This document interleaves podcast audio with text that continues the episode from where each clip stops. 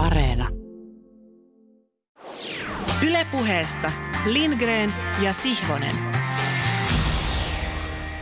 Tervehdys Pasilasta, missä olemme tälläkin viikolla kokoontuneet urheilupuheen pyhän ja maallisen Sacro e Profano äärelle puhumaan siitä, mikä on tärkeää, vielä tärkeämpää ja tärkeintä.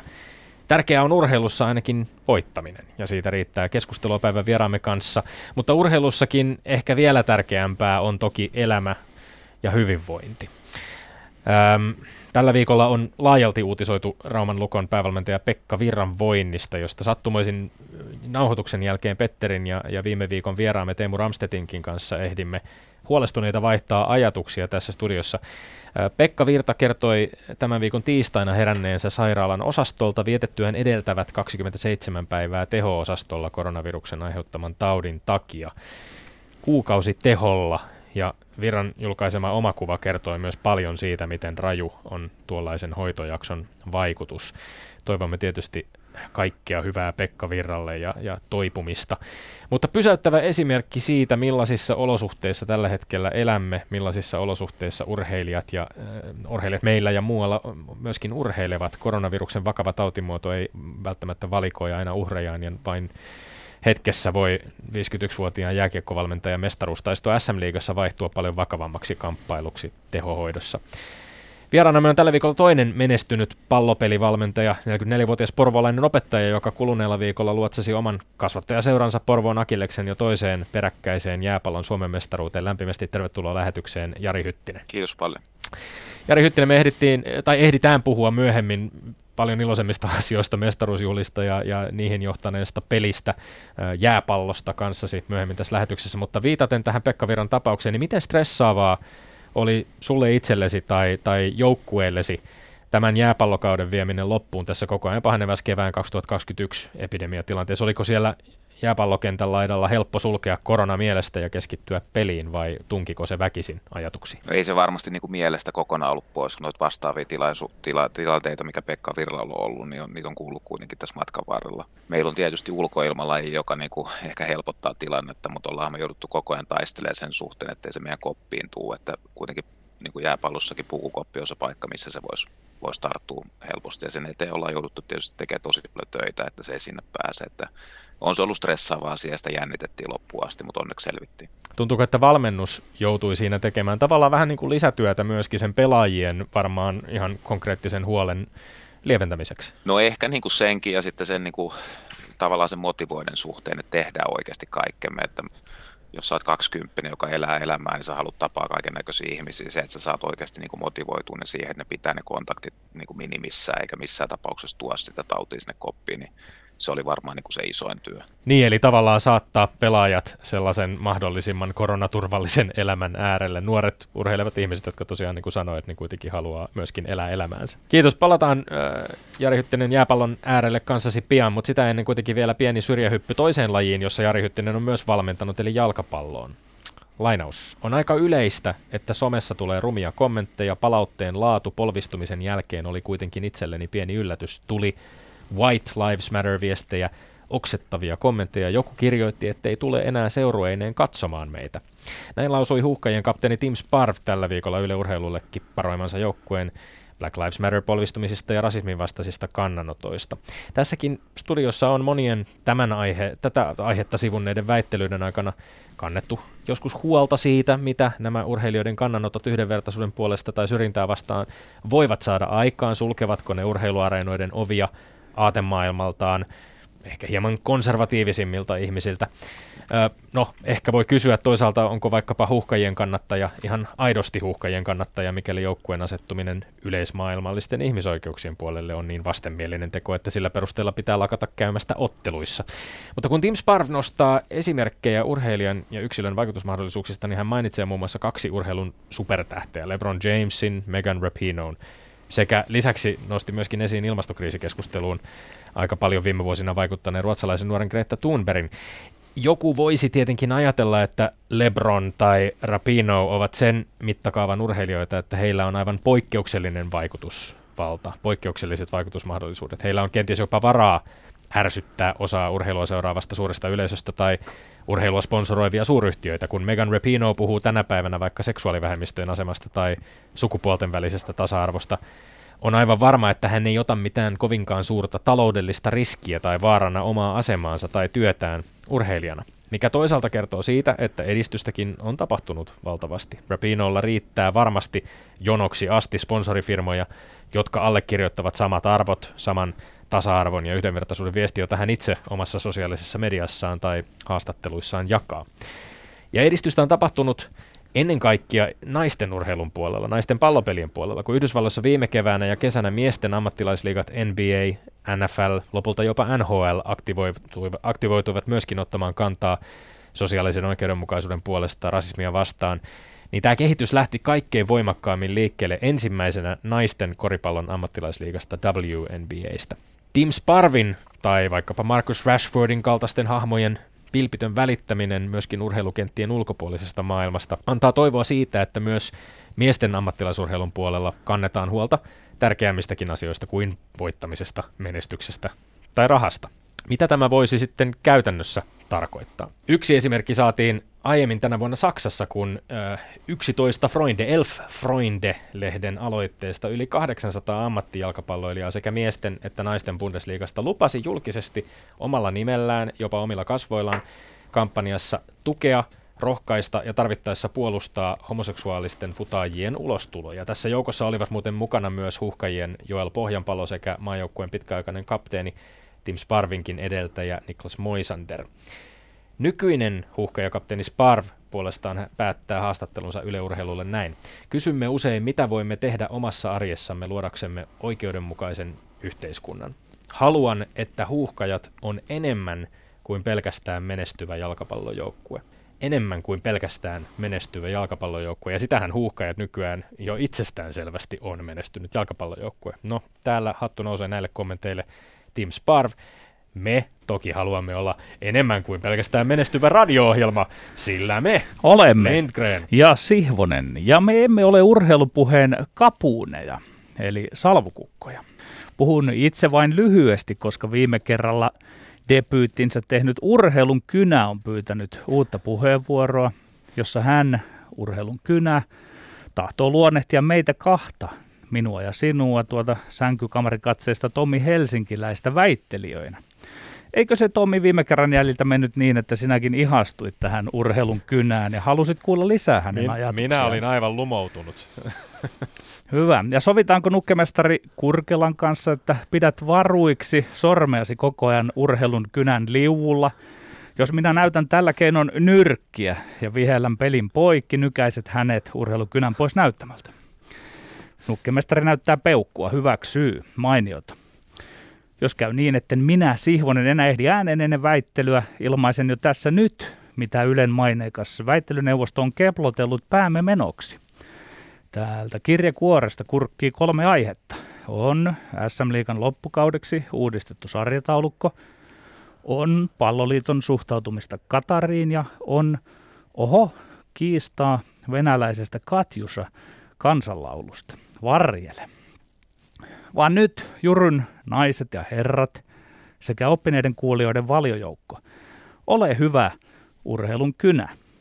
Kiitos. En puhu nyt itse keksimältä, vaan itse kuulemalta. Ja sen Sihvonen on heikko väittelijä. Kaksi siinä peijakkaan troikassa, Sihvonen ja neuvonantajat Jyrki T. ja Keijo S. vetää vihkoon. Menen ytimeen. Kun Siivonen suurella vaivalla pääsee sanotaan kahden, kolmen, viimeksi jopa viiden kihauksen väittelyjohtoon, hän alkaa, hänen suustaan alkaa kuulua pirullinen mongerus. Käy kuten osalle joukkuepallopelivalmentajista. Eli kun ollaan voittoputkessa, alkaa sietämätön oman maun mukaisen peliideologian mukaan ympääminen, jopa voittamisen kustannuksella. Tästä todisteeksi lähetykset ja väittelyt, joissa tuomarina olivat esim. erinomaiset Ramsted, Al Emara, Kauhala et De Anna, Emil Ruusuvuori, Ilkka Herola, Lasse Kukkonen ja se Jan Vapaavuoren härnääminen historian päättymisellä ennen väittelyä oli kehno lukuunsa. Muutamia mainitakseni. Palatkaapa Yle Areenassa noihin väittelyihin, niin uskotte. Sihvoselta pelkkää vanhakantaisen huippurheilun puolesta puhumista – Ei sillä pärjää väittelyissä. Tällaisesta väittelijästä ei voi antaa kovin korkeaa arvolausetta. Tuollainen Miekkonen johtaa meitä kuulijoita harhaan. Ja neuvonantaja Keijo S. kuiskii taustalta, ettei voittaminen ole niin tärkeää. No ei näköjään ole. Mutta kyllä kaikkein valistunein ja ankarin maku vieroksuu tuollaista tuloksella leikkimistä. Sakupekka Sundelin kohteliasti kaunisteli verhosia jalosti moisen, että se olisi mukaan väittelyn rytmittämistä. Lempo soikoon ei ole. Ja kuulitteko pirhana sentään, nyt minä urheilun kynä jo kiroilenkin sen manipulaattorin, hupinumeroiden ja koirankujeiden viljelijän kirosanoin. Tässä komplisoidussa merkityksessä Sihvonen on huijari. Käydessäni nyt sydän sykkyrällä analysoimaan Lindgrenia väittelijänä, teen selväksi, että pidän hänen hahmonsa pintapuolisesta enkelimäisyydestä, vaikka oikeasti hän on terrieri. Hieno pystysuunnan väittelijä minun makuuni, kuten Saku-Pekka Sundelinkin todisti. Lindgren A tähtää aina voittoon. Voiton himoisempaa väittelijää ja esiintyjää ei ole nähty sen enempää radion kokeellisen urheilupuheen kuin jopa television villikortin ja penkilämmittäjien eli lempiohjelmieni piirissä. B. Lindgren pitää uppiniskaisesti ja askeettisesti vai lajivallista teeskentelyä kiinni perusperiaatteistaan. Ja se näkyy upealla tavalla kaikkien aikojen väittelysarjataulukossa. Lindgrenillä on ikään kuin taipumus sitoutua sanomaansa sanaan, toisin kuin Sihvosella. Lindgren on voiton tahdolla merkitty, voittamisen kohtalon nuolen satuttama mies. Voin kuvitella, miten Lindgrenin kannattajat nauttivat hänen suoraviivaisesta suorittamisestaan ja voitoistaan, ja samalla Tomppeli Sihvonen kieltää kannattajiaan kannattamasta häntä, mikä on iljettävää. Siinä on piirteitä parodiasta ja intellektuaalisesta urheilun ironisoinnista. Kohta C on Lindgrenin osalta taidetta. Lindgren ei piittaa väittelyn kirjoittamista herrasmiessäännöistä. Miksi piittaisi, koska virallisesti sellaisia ei ole. Kuunnelkaa, miten Lindgren esimerkiksi keskeytti ja ohjasi aivan ratkaisella tavalla Pirjo Murasta ratkaisevassa kolmannessa väitteessä, että kyse oli niistä sotavertauksista. Ja se käänsi mahtavalla tavalla Murasen pään. Poikki, poikki. Kiitos nukkemestari. Urheilun kynän kanava on kiinni. En salli, että vastaväittäjäni aletaan panetella tuolla tavalla. Kyllähän minullakin on ollut omat metkuni tuomareiden kanssa. Tosi vain jääkiekkoerotuomareiden. Joten eiköhän aleta väitellä sen sijaan, että kuunnellaan höpöpuheita väittelijöistä. Aivan ehdottomasti. Musta tuntuu, että urheilun kynällä alkoi vähän jo lähteä mopokäsistä tällä kertaa. Hyvä, että laitoit pillin tuonne maskin alle ja puhalsit siihen. Se oli, se oli vihellettävä poikki. Vihellettävä poikki, hienoa, hienoa. Mennään. Kyllä, lähdetään väitteeseen. Kyllä. Ensimmäinen väite. Koronatartuntojen aiheuttamien otteluperuutusten takia jääkiekon SM Liigan runkosarjan sijoitukset ratkotaan kokonaispisteiden sijaan piste keskiarvojen perusteella. Onko ratkaisu urheilullisesti perusteltu ja oikeudenmukainen, kyllä vai ei? Kyllä. Ratkaisu on urheilullisesti perusteltu ja oikeudenmukainen. Se on perusteltu, koska nykytilanteessa ei ole oikeastaan mitään muuta vaihtoehtoa, mikäli liikakausi halutaan pelata loppuun ja halutaan pelata loppuun kevään 2021 aikana. Pelkästään HIFK on nyt perutut yli puolen tusinaa ottelua. Olisi mahdoton järjestää uusina ajankohtina ilman, että runkosarjan loppu venyy kohtuuttomasti ja aiheuttaisi sitten omat urheilulliset haasteensa, kilpailulliset haasteensa. Päätös on myös oikeudenmukainen, koska se perustuu liigahallituksen ennen kautta määrittelemiin poikkeussääntöihin, joista siis kaikki seurat ovat olleet päättämässä ja näin ollen ne myöskin hyväksyneet. Lopuksi mä toteaisin, että tässä päätöksessä kuitenkin on kyse vain runkosarjan sijoituksista, jotka määrittävät pistekeskiarvot nojaavat kuitenkin riittävään määrään otteluita kymmeniin peleihin ja jopa useampiin keskinäisiin kohtaamisiin. Ei, koska lätkä on leipäpuun, niin olen tässä hyvin tarkka. Ratkaisu on toki välttämätön ja varauksin myös oikeudenmukainen. Järkevää vaihtoehtoa sille ei ole. Ja oikeudenmukaisuutta on, joskin sitä määrittelee sattuma, korona, eikä sille mitään voi. Vastaan kuitenkin ei, koska ratkaisu ei ole sekä oikeudenmukainen että urheilullisesti perusteltu. Urheilullinen perustelu ontuu. Kevään korvaan alkanut tehdä pelillisiä eroja joukkueiden kesken. Sitä on aina joukkuepallopeleissä se urheilullisuus, kun runkosarja alkaa huveta kohti loppuaan. Aletaan todella mitata urheilua. Nyt se jää katveeseen. SM Liikan nerokas sarjataulukko viivat 10 ja 6 sijalle vesittyvät. On kova urheilullinen kilpailu luistelu niihin. Se ei täydessä mitassaan nyt toteudu.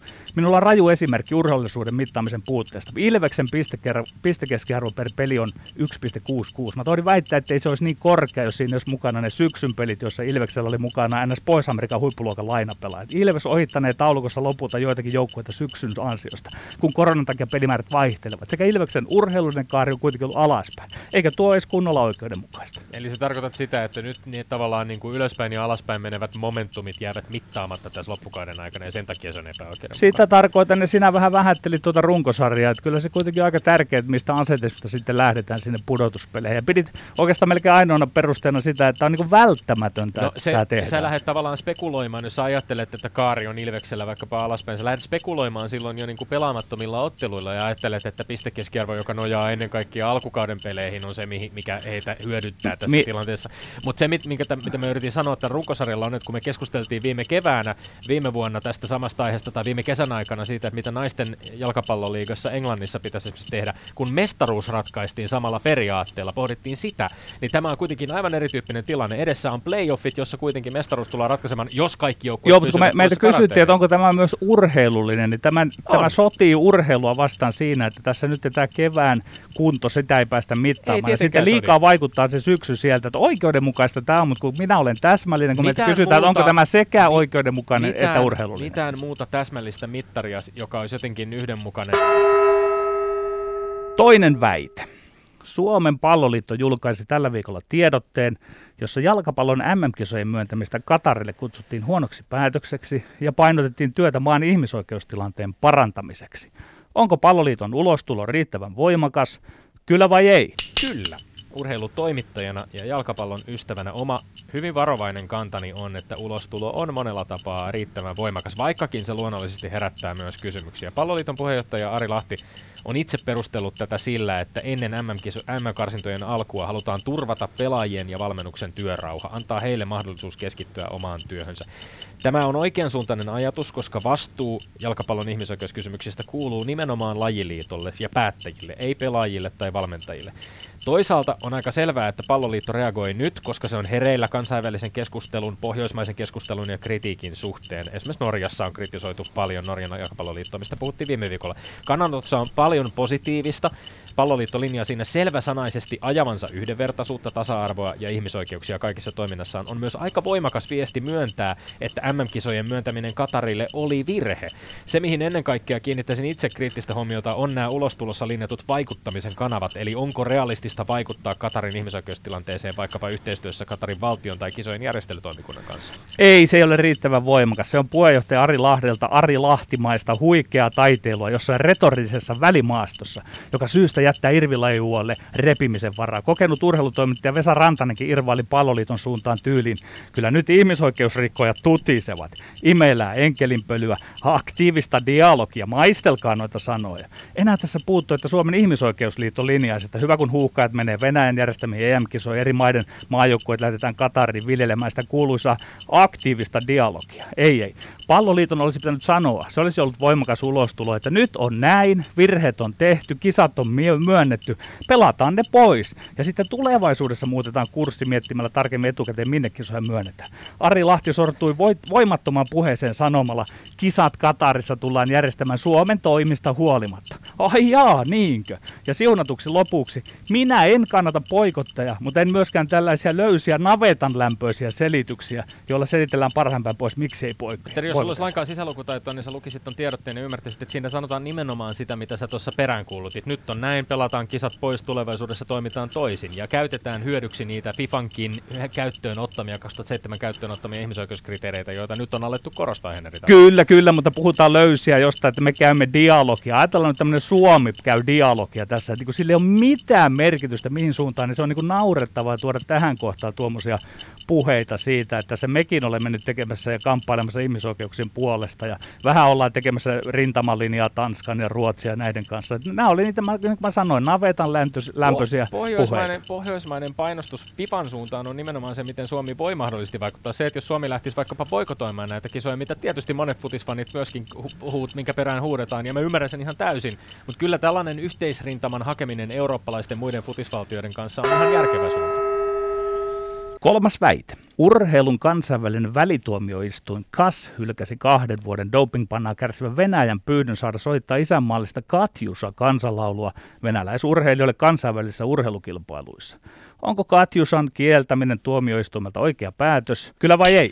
Kyllä, kyllä, oikein on Katjusha. Kieltä täysin Timra sieltä. Eihän siitä nyt tulisi yhtään mitään, jos Katjusha atleteille sois. Ja miksi kysytte? Eihän Katjusha ole syyllinen venäläisurheilijoiden dopingrangaistuksiin. Kysehän on pelkästään viattomasta laulusta, mutta kun ei ole. Isänmaallinen kansanlaulu venäläisurheilijoiden sydämiä sykähdyttämässä on aivan sama asia kuin Venäjän kansallishymnin soittaminen urheilukilpailuissa tai niiden palkintojen jaossa. Se on kuin maamme laulun korvais Finlandia-hymnille. Ja kun Venäjä on määrätty kärsimään vuoden 2022 loppuun asti sen sortista rangaistusta, jossa presidentti Putinilla ja maan korkeimmalla johdolla on porttikielto kesä- ja talviolympialaisiin, jossa Venäjän lippu ja kansallistunnukset eivät saa näkyä eikä kansallishymniä soiteta, niin kyllä KAS on silloin täysin johdonmukainen torpatessaan myös Katjushan.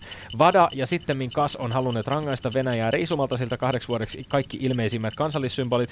Venäläiset urheilijat voivat varmasti luukuttaa Katjushaa kisäkylän majapaikoissaan mahdollisten voittojen kunniaksi, mutta Kassin rangaistuksen yksityiskohdista on turha lähteä tinkimään tai koko idea vesittyy. Ei, pitkin hampaa, jos ollenkaan hyväksyn sen, että Venäjä on yksin nostettu tikunnokkaan tässä dopingpannassa. Mutta tämä menee jo yli, ettei Katjusa saa soittaa, vaikka Venäjä niin pyysi. Olemme liian äärimmäisen edessä, jos venäläisiltä kielletään kansainvälisessä urheilukilpailussa kiinnittymästä omaan isänmaallisuuteensa ja kansallistunteeseensa.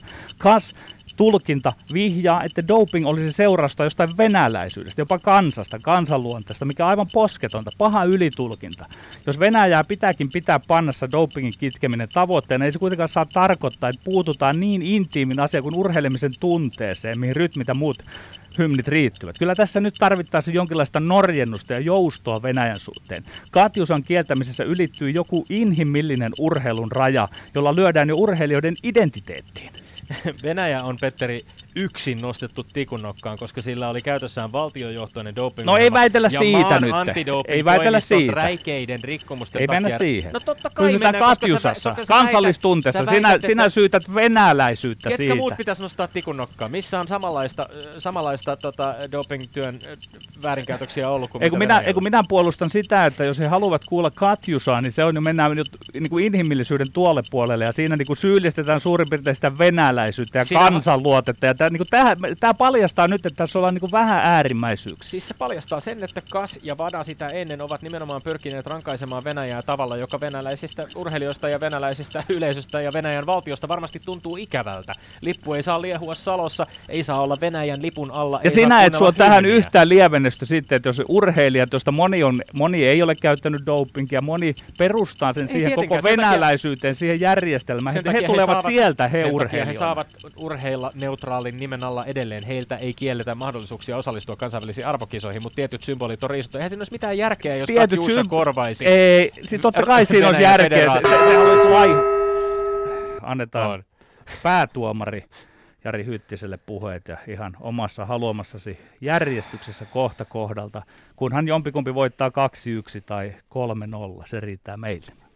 aika helppo tai erittäin vaikea tehtävä, mutta, mutta helppo mennä kuitenkin järjestyksessä, että kehut aluksi molemmille hyvästä argumentoinnista ja, ja tota, aloitetaan tuosta SM, SM-liigasta ja, ja piste keskiarvosta ja niin poispäin, niin näin valmentajana ja juuri kauden päättäneenä, niin kaikki Petterin jutut kuulosti hyvin järkeviltä, että ainahan se menee niin, että kauden loppua kohti kilpailu kovenee ja joukkueet alkaa olemaan sellaisia kuin ne on ja, ja alkukaudesta on voinut tapahtua vähän mitä sattuu ja yleensä siinä loppukaudessa vasta tiedetään, että mitkä pelit ratkaisee ja monta pistettä tarvii, että selvii millekin paikalle. Mutta sitten taas toisaalta, kun ajattelee tätä tilannetta, että kukaan tietää mitä tapahtuu ja selkeästi SM Liikakin tai Liika halusi ehdottomasti pelata kauden loppuun, niin joku keinohan niiden pitää keksiä. Oikeastaan se ratkaiseva kohta tässä, että miksi, miksi piste menee Tommille on se, että ennen kautta oli jo päätetty ja liikahallitus oli tehnyt päätöksen, ennakkopäätöksen. Ja koska tämä ennakkopäätös on, niin sen takia on niin kuin helppo perustella tässä kohtaa, että se oli, se oli järkevä ratkaisu. Eli piste Tommille Yksi siinä. nolla Lindgrenin nurkka, eli niin kuin tavallaan hätäsuunnitelman käyttöönottohan tässä on tietysti kyseessä, koska, koska ja sitten siellä painaa jääkiekon MM-kisat keväällä, ta- tavallaan paine saada myöskin eh, jääkiekkokausi kausi pakettiin ajoissa, että sitten mitään niin kuin loputtonta venyttämistä ei, ei varmaankaan voi tapahtua. Kyllä, kyllä. Ja sitten tuo on hyvä argumentti, että kun se oli päätetty jo ennalta, niin näin. Mutta minä vaan halusin tuoda esiin tässä tässä näitä urheilullisuuden puutteita. Se ei riittänyt tällä kertaa tämän väittelyn voittamiseen, mutta että ehkä se mietityttää ajatteluttaa eri tahoja. Nehän on äärimmäisen kiinnostavia tietysti, että minkälaiseen tilanteeseen tämä johtaa, kun, kun joltain yksittäisiltä joukkueilta perutaan useampia otteluita. Se tarkoittaa tietysti sitä, että, että on kohdattu erilainen joukko vastustajia myöskin, joiden perusteella se piste, pistekeskiarvo on, on määräytynyt. Että, en tiedä sitten, että olisiko toinen vaihtoehto oikeastaan ollut päättää, että, että kausi runkosarja leikataan poikki jostain tietystä kierroksesta, jonka jälkeen kaikki ovat, ovat äh, niin kuin ottelumäärässä tasoissa, mutta tota, se olisi varmaan niin. ollut sit se ainoa, ainoa vaihtoehto tälle. Joo. Mutta. mutta ei minullakaan ole ehdottaa tuohon mitään niin kuin saletisti järkevämpää, ja ei taida olla Jari Hyyttiselläkään, että se, noin se oli ei, mentävä. Vai, vaikea juttu varmasti ja. heillekin, mutta kun etukäteen oli päättänyt, niin siihen on hyvä tukeutua. Ja. No sitten toinen aihe teillä oli, oli tämä, tämä palloliittojuttu ja koko toi Katar-juttu ja, ja, ja muutenkin, niin se on, se on tosi vaikea. Ja täältä meidän Suomen näkökulmasta, niin tiedetäänkö me ylipäänsä aiheesta tarpeeksi, että me voidaan tehdä oikeita päätöksiä. Ja Suomi on aika pieni maa ja pieni toimija jalkapallossa, että kuinka paljon me pystytään, vaikka hienosti on mennytkin pelikentillä, mutta kuinka paljon pystyy kabineteissa oikeasti vaikuttaa siihen, että mitä kansainvälisessä jalkapallossa tapahtuu, niin se on iso kysymys. Että jos tässä ajattelee sitä, että mitä, mitä Tommi perusteli, että esimerkiksi mietitään, että, että pelaajilla ja maajoukkueille niin kuin taataan työrauha, liitot ja johtajat ottaa se vastuu ja kertoo, kertoo, että mikä se meidän kanta tähän asiaan, niin se on niin kuin erinomainen argumentti ja hyvä, hyvä teko. Petteri kertoo taas siitä, että tavallaan halutaan saada niin kuin molemmat positiiviset asiat, että, että halutaan sekä osallistua kisoihin, mutta sitten samalla halutaan ottaa myös se positiivinen juttu ja moraaliset pisteet siitä, että ollaan kuitenkin niitä kisoja vastaan. Et jos, jos ajattelee näitä argumentteja, niin kyllä mä tässä, tässä sen pisteen Petterille annan, että se oli niin kuin vahvempi, vahvempi argumentointi. Tästä vaikuttamisesta Ari Lahti tuntui äh, Maikkarin aamu kun aihetta kommentoi, niin ainakin olevan vähän sitä mieltä, tai vaikutti, välittyi sellainen vaikutelma, että, että kansainvälisessä futiksessa palloliiton, palloliiton edustajanakin esimerkiksi tai Suomen, Suomen kansallisen palloliiton puheenjohtajana, niin tuntui ajattelevan, että, että vaikuttaminen on niin UEFan tasolla selvästi helpompaa kuin mitä se on FIFAn tasolla, mikä varmasti pitää, pitää myöskin paikkansa. Ja, ja tota, kiinnostavaa on nyt nähdä, että miten kohti näitä MM-kisoja eri maissa tullaan tähän aiheeseen reagoimaan. Viime viikolla, niin kuin sanoin, niin väiteltiin siitä, että miten Norja, Norjassa on, on seuraajien kannattajayhdistykset laittaneet kovaa painetta kansalliseen palloliittoon ja, ja vaatinut, vaatinut boikottia aika epärealistiseltahan se semmoinen boikottimahdollisuus tai se, että kisat vielä siirrettäisiin tässä vaiheessa runsas vuosi ennen kuin ne on tarkoitus pelata, niin minnekään muualle, kun näin pitkälle ollaan tultu. Joo, niin kuin sanoin tuossa omassa argumentissani sitä, että, että minne kisat on myönnetty, niin melkein se nyt olisi hyvä urheilla ne siellä pois ja olen sitä mieltä ja sitten jatkossa ehkä tehdään niin viisaampia. Kyllä tämä paine niin. aiheuttaa sen, että se kasvaa pikkuhiljaa, että sponsorit, yleisö, yleinen mielipide, niin se alkaa vaatia sitä, että perustettu kunnossa. Mutta olen kyllä huolissani siitä, että missä kohta voidaan urheilla, mutta ei, ei niin. jatketa siitä. se, koska se, se on, on oma keskustelu. Tähän ei tuomarin tarvitse vastata, mutta oletko sinä, Jari Hyttönen, huolissaan siitä, että missä kohta voidaan urheilla, jos tuota oikein vedetään tiukaksi? On se aika vaikeaa, jos haluaa kaikki juttuja miellyttää oikealla tavalla, niin aika, aika vähän niitä paita taitaa löytyä enää. Mutta ö, tämä, tämä keskustelu jatkuu, se on ainakin varmaa. Ja myös niin jatkuu myöskin huhkajien ottelut. Ensi viikolla starttaa tosiaan, t- tällä viikolla on myöskin nimetty siis huhkajien miehistö alkaviin MM-karsintaotteluihin, jotka, jotka alkavat Bosnia-Herzegovinaa ja Ukrainaa vastaan pelattavilla otteluilla. Mutta meillä oli viimeisimmässä käs, käsittelyssä sitten lauluhommia ja laulun kieltämistä ja, ja Venäjän dopingpannaa tämä ratkaisee päivän No niin, viimeinen juttu siis puhuttiin Venäjästä ja Venäjän osallistumisesta ja sitten ylipäänsä tämän laulun, laulun joka mulle kyllä vähän vieras tämä itse laulu on, niin, niin sen käyttämisestä. Mutta jos lähdetään siitä, että mistä Petteri puhuu, Petteri puhuu vähän niin kuin ylitulkinnasta, että ihan kuin vain venäläiset olisi syyllisiä ja venäläiset olisi syy. Niin kuin aina kun edustetaan maata, niin kuinka tärkeä oman kansakunnan ja se tunne ja isänmaallisuus sille urheilijalle on. Se on hieno juttu, mitä sä voit tehdä urheilusta. Sä edustat omaa maata ja sun lippu ja, ja musiikki, mikä siihen, siihen kuuluu. Että heiltä viedään se pois. No sitten taas Tomi, Tomi puhuu hyvin tästä, että, että jos on päätetty jotain, kaikki mikä tavallaan ylistää Venäjää ja tuo sitä, että se johdonmukaisuus pitää niin kuin olla läsnä loppuun saakka, että kaikki symbolit ja, ja musiikkikappaleet ja, ja kansallislaulut ja muut, niin ne pitää pitää pois. Mutta oikeastaan se, mikä ratkaisi ratkas tässä niin kuin lopulta sitten oli tämä, mikä Petteri toi tuossa aika lopussa, ja puhu näistä niin kuin syyttömistä venäläisistä. Että et jokainen urheilija, vaikka se edustaa maata tai jotain joukkoa, niin se on loppujen lopuksi aina yksilö. Ja, ja jos, me, jos me ei tiedetä, että se yksilö on niin kuin syyllistynyt johonkin, niin kyllä se on hyvä se argumentti, että me, me taataan niille syyttömille venäläisille se mahdollisuus edustaa ylpeänä sitä omaa maata ja niin kuin tuoda sitä symboliikkaa myös. Eli tästä, tästä loppujen lopuksi kuitenkin piste Petteri. Tärkeä. Tärkeä, tärkeä tasoitus, tärkeä. tärkeä tasoitus ja hyvillä argumenteilla. Tai Tommi tietysti hävinneenä voi kommentoida noita argumentteja helpommin. Ei, annan täys, täydet pinnat kyllä tuomaroinnille tässä yhteydessä. Ei siitä ole mitään nokan koputtamista kyllä. Peli näyttää, peli näyttää kaiken peli näyttää myöskin väittelyjen lopputuloksen. Se on tällä kertaa Taidetaan olla tilanteessa 16-16. Tasoissa ollaan joka tapauksessa, se on, se on siis selvää ja, ja tästä eteenpäin jatketaan sitten uusilla väittelyaiheilla ensi viikolla. Ja ilahdutti se, että tuomari otti argumentteihin enemmän kiinni, ei antanut liikaa oman mielipiteensä vaikuttaa. Lämmin kiitos tuomaroinnista Jari Hyttiselle. Lindgren ja Sihvonen. No niin, Jari Hyttinen, pelaajana, jääpalloilijana voitit aikanaan kaksi Suomen mestaruutta Helsingin IFKssa vuosina 2011-2013. Olet myöskin jääpallon M-pronssimitalisti 2010 tilillä yhteensä 30 aamaaottelua jääpallon maajoukkueessa. Valmentajana SMHPA Helsingin IFKssa 2015 ja sitten SM Kultaa 2020-2021 Porvoon Akilleksen peräsimessä. 2021 ja 2020 tuli myöskin Suomen kapin voitot ja sinut myöskin valittiin vuoden valmentajaksi jääpallossa 2020. Ja viime sunnuntaina toinen peräkkäinen Suomen mestaruus, kotimainen jääpallokausi huipentui liigan loppuottelussa, anteeksi viime lauantaina tietysti Porvon pallokentällä ää, pelattiin ratkaiseva, rat, ratkaiseva tota, ottelu ja, ja runkosarjan Suomen Cupin aikaisemmin kaudella voittanut joukkueesi Akilles osoitti, kuten teidän ä, nettisivuilla ä, todetaan, osoitti finaalissa olevansa kiistatta tällä hetkellä Suomen paras jääpallojoukkue ja siihen ei varmasti ole mitään nokan koputtamista. Näin ensi alkuun vielä lämpimät onnittelut mestaruudesta. Kiitos, kiitos paljon. Mestaruuden uusimisesta. Miten äh, lähdetään liikkeelle tällaisella, että miten rinnastaisit valmentajana voitetut Suomen mestaruuden niihin pelaajana voitettuihin? Edellisestä näistä, näistä valmentajana voitetusta kahdesta mestaru- mestaruudesta on toki kulunut paljon vähemmän aikaa, viimeisimmästä vain päiviä kuin näistä, näistä pelaajana voitetuista mestaruudesta, joten on taatusti tuoreempana muistissa, mutta, mutta onko eroa siinä, miten pelaajana, tunnutettu, tai pelaajana voitetut mestaruudet, miltä ne tuntuu, kuin sitten taas näihin kentän laidalta ja, ja joukkueen valmentajana voitettu? voitettuihin? No, mä luulen, että se johtuu tai vaikuttaa myös paljon se, että minkälaisessa roolissa olet niin pelaajana ollut. Jos sä koet itse, että sä oot ollut niin joukkueen kantava voima ja tehnyt ratkaisevia juttuja ja pelannut onnistuneen kauden, niin silloin sä, niin sä, se, se mestaruus ehkä merkitsee kaikkein eniten. Mutta, mutta sen mä oon myös todennut tässä, että kun saa valmentaa ja, ja saa valmentaa jotain porukkaa, niin siinä, siinä tulee aika niin kuin vahva tunne sinne niihin pelaajiin ja, ja sä pystyt olemaan niin kuin tyytyväinen, ei pelkästään siitä omasta onnistumisesta, vaan sä voit olla enemmän onnistu, niin kuin tyytyväinen niin kaikkien muiden onnistumisesta.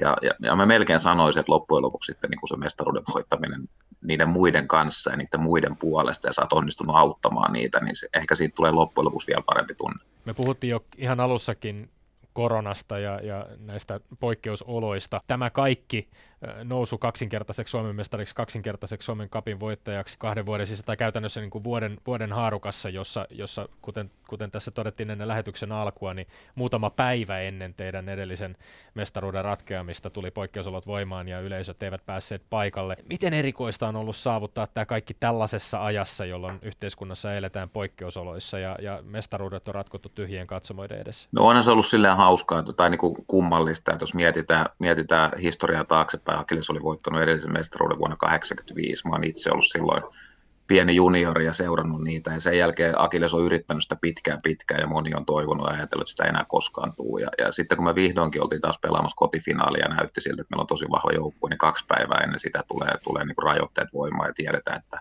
se neljä tai viisi tuhatta ihmistä, jotka sinne paikan päälle olisi tullut, ne ei niin kuin päässytkään. Et se, se, ensimmäinen finaali oli, oli tosi kova juttu, että niitä ei saatu sinne. Mä pelkäsin silloin aika paljon sitä, että mitä tässä oikein tulee tapahtumaan. Mutta silloin keskityttiin niin kuin tosi vahvasti siihen, että se, se mestaruus otettiin ja siinä, siinä niin kuin onneksi onnistuttiin. Mutta tietysti se on iso harmi se, että me ei olla pystytty näitä, näitä yleisöfinaaleja tässä niin kuin järjestämään. No mitä urheilullisia taustatekijöitä summat ja sille, että Porvoon Akilles on nyt tuplamestari ja voi sanoa, että varmasti tällä hetkellä hallitseva jääpalloseura Suomessa. Täällä oli varmaan, kun tuli tänne, niin, niin monella tapaa oli ihan hyvä tilanne. Että oli pelaajia, jotka on oikea, oikeassa iässä ja, ja ryhmä, joka on ollut kauan, kauan yhdessä. Sitten oli selkeästi pysty ulkopuolelta itse joukkuetta vastaan pelanneena ja joukkuetta vastaan valmentajana, niin tiesi, että, tiesi, että on asioita, joita voidaan tehdä eri tavalla ja pelaajista voi saada niin kuin enemmän irti. Ja, ja silloin vajaa kaksi vuotta sitten, kun tein sopimuksen, niin sen jälkeen aika nopeasti tapasin kaikki pelaajat yksitellen ja juttelin heidän kanssaan ja kysyin, että mikä heidän mielestä on ollut hyvää ja mitkä on semmoisia toiveita, että mitä ne haluaisi haluais muuttaa tai mitä he toivoisivat multa, että mä voisin tehdä jotain paremmin ja auttaa heitä siinä jutussa. Ja sitten tuli eteen niin kuin muutamia juttuja. Ne toivo selkeät pelitapaa, ne toivo, että me pystytään nostamaan vaatimustasoa harjoittelussa niin kuin, niin kuin jokapäiväisessä toiminnassa. Ja ennen kaikkea ne toivo sitä, että Akilleksessa opittaisiin kun, niin kuin enemmän kunnioittaa puolustuspelaamista ja erilaisia rooleja. Sitä, että pelkästään maalintekijä, jos se, joka saa sen palkinnon, vaan että ollaan joukkue, meillä on omat roolit ja jokaista roolia arvostetaan. Ja, ja se on varmaan se iso juttu, mitä me ollaan. Nykyään me ollaan joukkue ja se näkee meidän kopissa, kuin iso, iso arvostus on niin semmoisilla duunarijätkillä, jotka hoitaa hoitaa omat hommansa ja tekee kaikkensa se joukkue eteen. Et se, mä sanoisin, että se on se iso juttu, mitä me ollaan pystytty muuttamaan. Ja Twitterissä mestaruuden ratkettua kuvan jo tällaisella saatteella. Se kulttuurin muutos, josta nyt kannetaan hedelmää, käynnistyi oikeasti jo kausien 2008-2010 aikana. Silloin apuna Petri Ahonen, nyt 2019 alkaen tärkeänä oikeana kätenä lapsuuden ystävä ja pelikaveri Juhan Lönnqvist. Äh, onko nämä asiat, mitä äsken luettelit, onko ne osa sitä juuri sitä kulttuurin muutosta? Puhut enemmän ehkä pelillisistä asioista, mutta onko pelin ulkopuolisia asioita myöskin, jotka on osa tätä kulttuurimuutosta, johon viittaat? No joo, mä, mä olin siis edellisen kerran Akileksen valmentaja vuosin 2008-2010, ja silloin mä olin vielä tietysti itse niin kuin iänkin puolesta niin kuin oman peli, peliuran aika huippuvuosissa, ja oli vielä maajoukkuepelaaja ja joukkueessa tärkeä, tärkeässä asemassa. Ja näin jälkikäteen on helppo myöntää se, että se on, se on aika vaativa rooli niin kuin lajissa kuin lajissa, ja aika monessa lajissa ei tule edes kysymykseen, että sä oot samaan aikaan niin kuin kantavassa roolissa pelaaja ja sitten sä oot valmentaja. Että jokainen pelaaja kuitenkin, kun sä meet velikentälle, niin sulla on kaikki tunteet mukana ja sä ajattelet niin sitä asiaa pelaajana ja valmentajana sun pitäisi taas pystyä olemaan koko ajan analyyttinen ja antaa oikeanlaista palautetta sun ympärillä oleville ihmisille. Mutta me pystyttiin silloin jo niin 2008-2010 muuttamaan aika paljon sitä, että miten jääpalloilija Porvoos harjoittelee.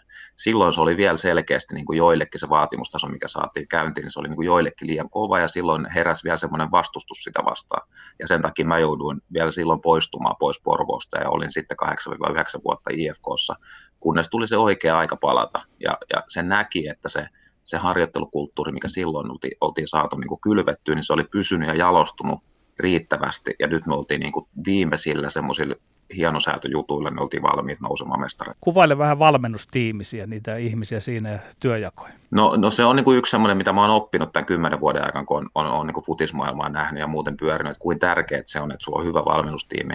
Ja ennen kaikkea se, että, että päävalmentaja ei koskaan, tai minä en ainakaan tarvi ympärillä niin kuin samanlaisia ihmisiä. Et se, missä mä oon hyvä, mä luotan siihen, mutta mä tarvitsen ympärille niitä ihmisiä, jotka on erilaisia kuin minä mulla on apuvalmentajana Juha Lönkvist, joka on, on koulun rehtori ja semmoinen ihminen, joka pystyy juttelemaan ihan kenen kanssa vaan. Se, se ku, on hyvä kuuntelee, se muistaa, mitä hänelle on kerrottu, se osaa aistia tunnelmia ympärillä, se pystyy tukemaan mua oikealla tavalla. Ja hän myös uskaltaa kehua mua silloin, kun mä oon tehnyt oikeat juttuja, jolloin mä saan lisää energiaa siihen omaan toimintaan. Ja mä voin täysin luottaa häneen. Sitten meillä on apuna Tommi Ekblom, joka on aika meritoitunut ihminen kestävyysurheilun puolella – ja, ja taas täydentää meidän niin kuin sitä fyysisen valmennuksen tiimiä. Et vaikka mä itse olen fyysisen valmennuksen niin kuin ammattilainen, niin mä koen, että se olisi, se olisi hölmöä, että mä päävalmentajana vetäisin kaikki treenit ympäri, ympäri vuoden, jolloin mä kulutan omaa naamaani ja omaa puhetta myös se kovimmissa fysiikkatreeneissä. Et se on hyvä, että Tommi, Tommi hoitaa sitä puolta ja se on arvoton, armoton apu meille. Sitten meillä on maalivahtivalmentajana Harri Hiukka, tämmöinen legendaarinen maalintekijä Pandyliikasta, joka sen lisäksi, että se, se on jalkapallossa ollut maalivahti, silloin ehkä ideoit siihen ja, ja hoitaa sitä hommaa hyvin, mutta hän on myös persoonana erittäin räiskyvä ja semmoinen, jos kaikilla muilla on huono päivä, niin Harri Hiukalla ei ole koskaan huono päivä, vaan hän voi aina tempasta jonkun vitsin tai hauska jutun sinne pukuoppi, joka tuo sitä ilosta, ilosta ilmettä sinne. Mä en itse ole mikään, mä oon aika tosikko, mä oon analyyttinen ihminen, mä oon aika rauhallinen, niin mä tarviin ympärille niitä, jotka pystyy tuomaan sitä iloa ja energiaa silloin, kun sitä eniten tarvitaan. Mahtavaa kuvailua tästä, tästä valmennustiimistä ja heidän persoonistaan. Bändiliigan valitsemassa All Stars kentällisessä taas oli kuusi pelaajaa 11, jotka oli, oli teidän joukkueesta mestarijoukkue Akileksesta. Denis Sadakov, Juuso Johansson, Kasper Hänninen, Matti Vainio, Akseli Pursio ja Raul Karlqvist.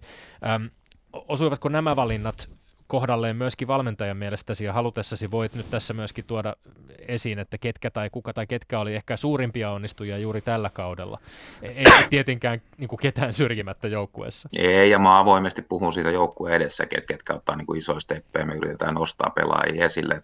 Jokainen ymmärtää, että joukkueessa on aina ne niin kuin selkeät tähtipelaajat, jotka kaikki näkee sen arvon, mutta sitten oikeastaan se joukkueen niin se vahvuus ja se kehityshän tulee siitä, että miten ne muut pelaajat kehittyy, kuinka paljon ne pystyy nostamaan omaa tasonsa. Ja jos katsoo noita, ketä tuohon All Starsiin on valittu, niin kyllä mulla tulee niin hyvä mieli esimerkiksi Kasper Hänninen vasen sivutuki. Kaksi vuotta sitten oli ihan täys raakille ja oli, oli pelannut niin kauden, johon hän oli vähän pettynyt, mutta se oli kahden vuoden aikana noussut niin kuin aivan valtavasti. Sitten samaan aikaan noiden nimien lisäksi niin tuosta puuttuu vielä meillä niin kuin Rolf Nappe Larso, joka on aivan fantastinen jääpallo ja on kokonaan tuon All ulkopuolella, ja meidän kapteeni Rasmus Kettunen, joka on aivan uskomaton fysiikka ihme sen lisäksi oli meidän paras maalintekijä tämän kauden aikana. Että vaikka meillä on kuusi siinä All Starsissa, niin meillä puuttuu vielä niin kuin sen ulkopuolella on tosi kovia pelaajia. Edellinen mestaruus, kuten mainitsit jo aikaisemmin, päätti tuolloinkin siis mestaruus ratkesi Lappeenrannan veterää vastaan, kuten nyt tässä on, on nämä kaksi joukkuetta vääntäneet mestaruuksista ja kapin voitoista. Se päätti silloin 35 vuoden odotuksen, edellisen kerran Porvoissa oli juhlittu tosiaan Japalon Suomen mestaruutta vuonna 85 ja Yle sua maaliskuussa 2020 näissä ensimmäisissä mestaruusjuhlissa näin. On tämä iso hetki oikeasti, tuolla on monta jätkää, jotka ovat yrittäneet monta vuotta. Minua on henkilökohtaisesti haukuttu aika monessa paikassa. Nyt teimme tämän ja voitimme, olen hemmetin ylpeä noista jätkistä. Akileksen päävalmentaja Jari Hyttinen sanoi ja pyyhki kyyneliään.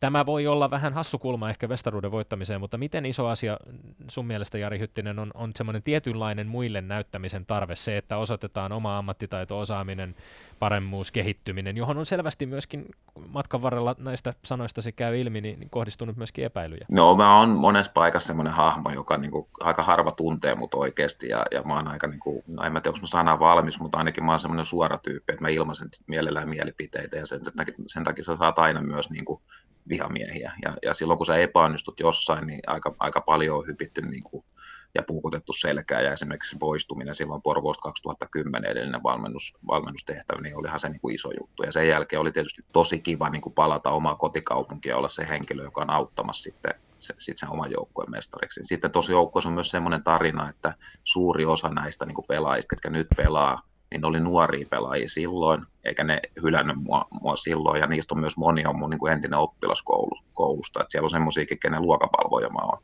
Että mä oon tuntenut ne pelaajat 20 vuotta osaa, mä oon valmentanut futiksessa, kun oli 13-vuotiaat. Että kyllä se, niin kuin, se, se side heihin moniin, ja, ja se, se että et, et, sain olla mukana auttamassa heitä. Mä koin lähinnä sen, että mä olin se henkilö, joka pystyi tuomaan sen jonkun, joka puuttuu ja pystyi auttamaan heitä sen viimeisen kynnyksen yli, niin kyllä, kyllä, kyllä se oli niin kuin herkkä hetki ja siitä tuli tosi hyvä mieli. Puhutaan tovi pelistä ja pelikirjoista. Sanoit, että aistit, että pelaajat toivoivat, että tuot pelitavan. Minkälaisen pelitavan sinä olet istuttanut sinne Akillekseen nyt? Se olisi tietysti niin kuin todella pitkä luennon, luennon aihe, mitä kaikkea siihen liittyy. Mä sanon, että se iso juttu on se, että, että silloin 2010, kun se oli oikeastaan onnenpotku mulle silloin että mä lähdin Porvoosta, että mä siirryin IFK ja sitten, ja sitten sitä, sen kautta niin päädyin palloliiton erilaisia koulutuksia, palloliiton vähän koulutushommia ja sitä kautta sitten HJK futishommiin. Niin siellä mä tavallaan näin sitä, että mitä huippufutiksessa, millä tavalla valmennetaan, minkälaisia asioita pelistä puhutaan, miten peliä jäsennellään mä olin ajatellut kyllä sillä tavalla, mutta mä en ollut osannut pukea sitä niin kuin samanlaiseksi selkeäksi kokonaisuudeksi. Ja, ja nyt kun mä olen sitten niin kuin varsinkin kun oma pelaajaura on loppunut ja ollut enemmän aikaa aina miettiä ja, ja pohtia ja, ja laskea ja katsoa videoita ja muita, niin mä pystyn jäsennelle aika hyvin itselle se, että mitä jääpallo on. Jääpallo on ihan samalla kuin jalkapallo, että siinä vaihtelee neljä eri pelivaihetta. Kun sulla on itsellä pallo, vastustajalla on pallo ja sitten ne hetket, jolloin sä joko menetät pallon tai voitat pallon. No jääpallossa on aika, aika paljon niin kuin harjoiteltu sitä puhdasta hyökkäämistä ja puhdasta puolustamista. Ja tosi usein myös niin, että sitä on harjoiteltu 11 pelaajaa vastaan ja on puolustettu 11 pelaajalla. Mutta mut se ehkä, mikä mä oon tuonut tähän, kun me harjoitellaan meidän pelitapaa, niin me harjoitellaan aika paljon niitä hetkiä myös, kun me menetetään pallo tai me voitetaan pallo, koska ne on yleensä ne hetket, mitkä ratkaisee pallopelissä. Ja siihen mä en itse pelaajauralla koskaan niin kuin törmännyt. Eikä meidänkään pelaajat, kun siitä on puhuttu, niin heille kukaan sitä koskaan ennen valmentanut. Ja, ja, sitten, ja sitten toinen juttu ehkä se, että tämä jäsentely on niin kuin meillä, meillä, meillä mukana tässä kaikessa. Ja, ja myös, että se näkyy meidän päivittäisessä harjoittelussa. Pelaajat tunnistaa se, että kaikki mitä me tehdään treenikentällä, niin se jollain tavalla löytyy aina se idea sitten meidän pelitavasta. Voiko tätä tulkita niin, että sinun joukkueesi oli ehkä enemmän kuin mikään muu aiempi suomalainen jääpallojoukkue, myös tämmöinen vastahyökkäysjoukkue? No siis osittain kyllä joo. Varsinkin ensimmäisen kauden aikana niin meillä loksahti aika nopeasti niin kuin joukkuepuolustaminen kohdalla. Ja, jo, ja hyvä joukkuepuolustaminen jääpallossa aiheuttaa aina sen, että vastustaja menettää pallo jossain semmoisessa paikassa, missä ne ei halua menettää.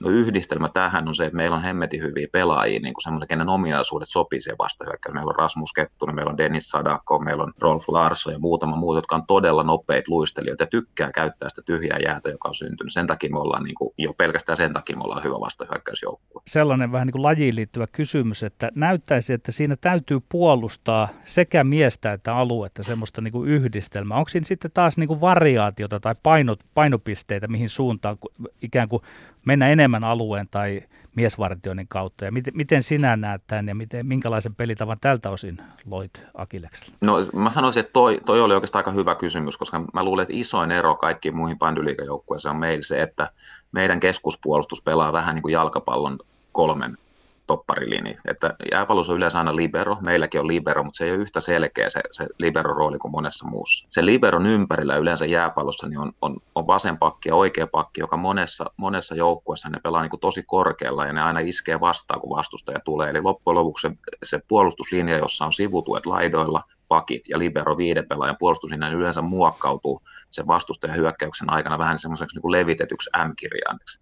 Me ei tehdä niin, vaan meillä ne kolmen linja pysyy yleensä siellä alempana, vastaa omista alueistaan selkeästi vasemmasta kaistasta, keskikaistasta ja oikeasta kaistasta. Sitten ne va- vapauttaa ne meidän sivutuki, eli laitapelaajat paljon vapaampaa roolia sekä hyökkäämään että puolustamaan.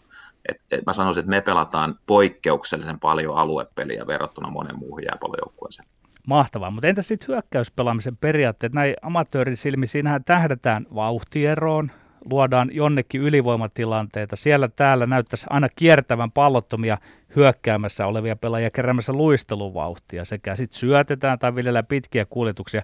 Ota sinä nyt Porvoon Akiliksen mestarivalmentaja Jari Hyttinen ohjaat, kerro tästä hyökkäyspelaamisesta ja sen eri ideoista, no oman pelikirjasi kautta. No hyökkä- hyökkäyspelaamisesta tietysti, jos ajatellaan niin jalkapalloa, jalkapallossa just pyritään luomaan niin joko laadullisia tai, tai määrällisiä ylivoimia. Jääpallossa ehkä se määrällinen ylivoima ei ole niin, niin oleellinen, koska hyvä pelaaja tai kaksi hyvää pelaajaa yhteistyössä pystyy voittamaan helpostikin kolme tai neljä vastustajaa.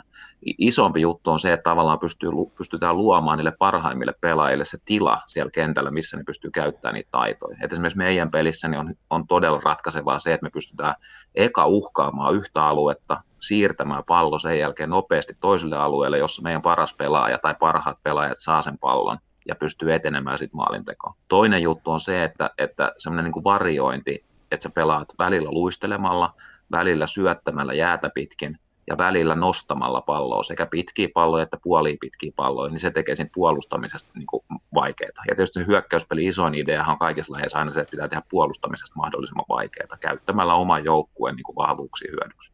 Kun kuvasit sitä toimintakulttuurin muutosta Porvon Akilleksissa ja sitä, että miten, miten teillä on tehty asioita, niin siitä välittyi kaikesta sellainen vaikutelma, että, pyritään tavallaan yli niiden olemassa olevien resurssien tekemään asioita mahdollisimman järjestelmällisesti, ammattimaisesti ja selvästikään järjestelmällisyys, ammattimaisuus ei ole aina rahasta kiinni. Mutta tiedetään kuitenkin, että toisin kuin vaikkapa Ruotsissa tai Venäjällä jääpalloa ei pelata Suomessakaan lähelläkään ammattilaisuuden tasoa. Käytännössä bändiliiga on siis amatöörisarja, eikä siis pelillisesti, vaan ennen kaikkea korvausten osalta. Miten vaikeaa se on tasapainoilla tässä tilanteessa, jossa, jossa kuitenkin niin kuin resurssit ovat moniin muihin lajeihin nähden aika pienet? No se on just varmaan se iso juttu tässä näin, että kun sä esimerkiksi valmentaja haluat nostaa sitä kulttuuria vaatimustasoa, niin, niin kuinka paljon sä voit niin kuin vaatia pelaajilta. Mutta mä oon ollut nyt nämä kaksi vuotta siitä onnellisessa asemassa, että meillä on melkein koko joukkue semmoisessa elämänvaiheessa, että ne pystyy osallistumaan lähestulkoon jokaisiin harjoituksiin. Ne, ne ei joudu olemaan niin kuin työn takia tai jonkun muun takia pois. Siellä on ihan yksittäisiä semmoisia pelaajia. Ja, ja siellä on myös tosi paljon pelaajia, jotka on niin kuin selkeästi haluaa omalla urallaan eteenpäin, jolloin niillä on hirveä kiihko kehittämään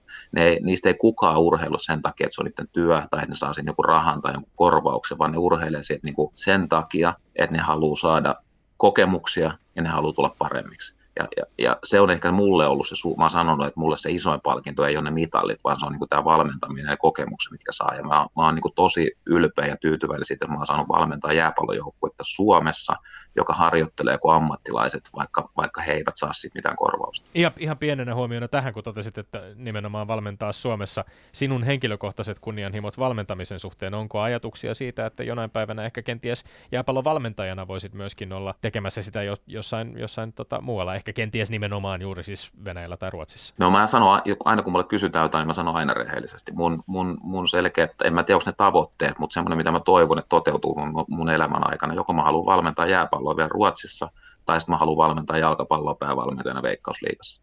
Voi olla, että kukaan ei tule kysymään sinne Veikkausliikaa, koska se vaatisi sen, että joku olisi niin kuin riittävän rohkea ja oikeasti selvittäisi, minkälainen ihminen ja valmentaja mä oon. Mulla ei ole jalkapallon pelaajauraa eikä mulla ole montaa kaveria omaa pelaajien joukossa, niin se, se ei tule se automaattisesti se paikka sitä kautta. Mutta semmoinen organisaatio, olkoon se jalkapalloorganisaatio tai jääpallojoukkue, joka haluaa selvittää, minkälainen mä oon, uskoo muhun, ja antaa mulle sopiva haaste, niin mä oon aina kiinnostunut. Käydään sitten yhtä terävästi olosuhteiden kimppuun. Kuinka kauan te eli laji, jaksatte ja voitte odottaa sitä, että saadaan edes se ensimmäinen jääpallohalli Suomeen? No en osaa sanoa, jos joku olisi kysynyt 20 vuotta sitten, kun Ruotsi alkoi tulee niitä ekohalleja, että selvitäänkö me niin kuin 20 vuotta ilman halleja, kun sinne tulee halle, niin mä olisin varmaan sanoin, että ehkä me ei selvitä. Mutta tämä on ollut yllättävän sitkeä laji, ja, ja siinä mun täytyy nostaa niin kuin hattua kaikille niille nuorille pelaajille, että, että miten ne pystyy edelleen niin kuin kamppailemaan parhaiden ruotsalaisten omaikäisten pelaajien kanssa, vaikka ne ruotsalaiset saa vetää hallis ympäri vuoden ja täällä me niin kuin toivotaan syksyllä, että vesisaden loppu, se päästään marraskuussa jäällä. Kaikki realiteetit sanoisivat, että tämä laji loppuu niin kuin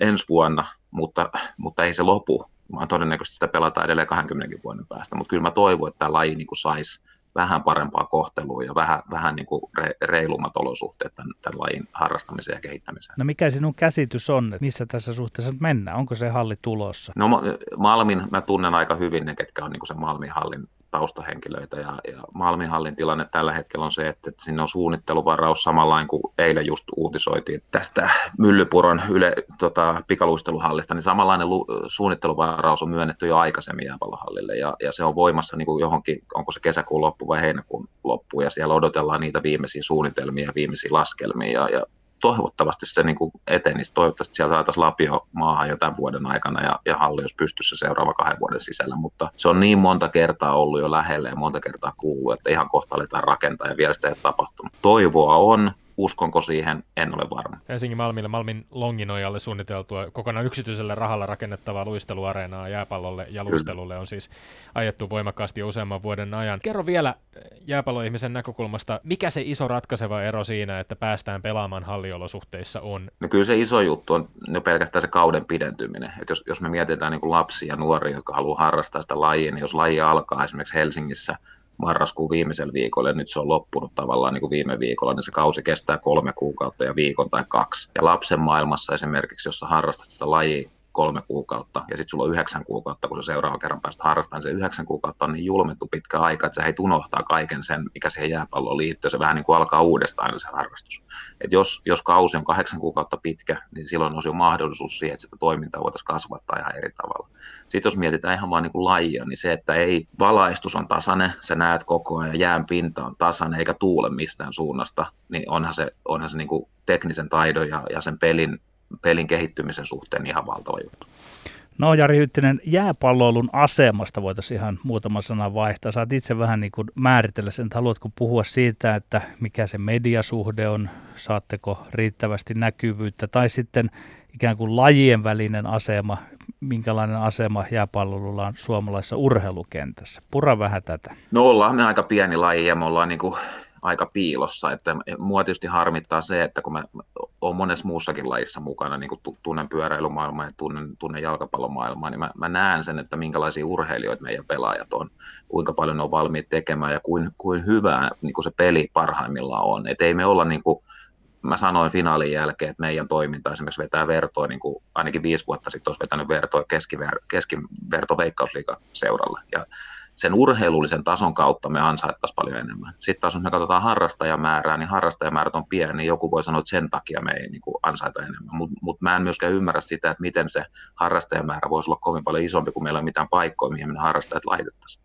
Et, et kyllä mä niin kuin toivon, kun aina puhutaan, puhutaan tasa-arvosta ja yhdenvertaisuudesta ja muista, niin mä toivon, että se aina tarkoittaisi myös niin kuin lajien välistä tasa-arvoa ja myös sitä, että annettaisiin niin kuin mahdollisuus. Että kyllä mä toivon, että yhteiskunta ja kaupunki ja, ja, ja sponsorit ja monet muut niin lois niitä mahdollisuuksia myös jääpallolle enemmän, koska jääpallo on tosi hieno laji, joka ansaitsisi paljon enemmän. Kaupunki Porvoo teidän tapauksessa.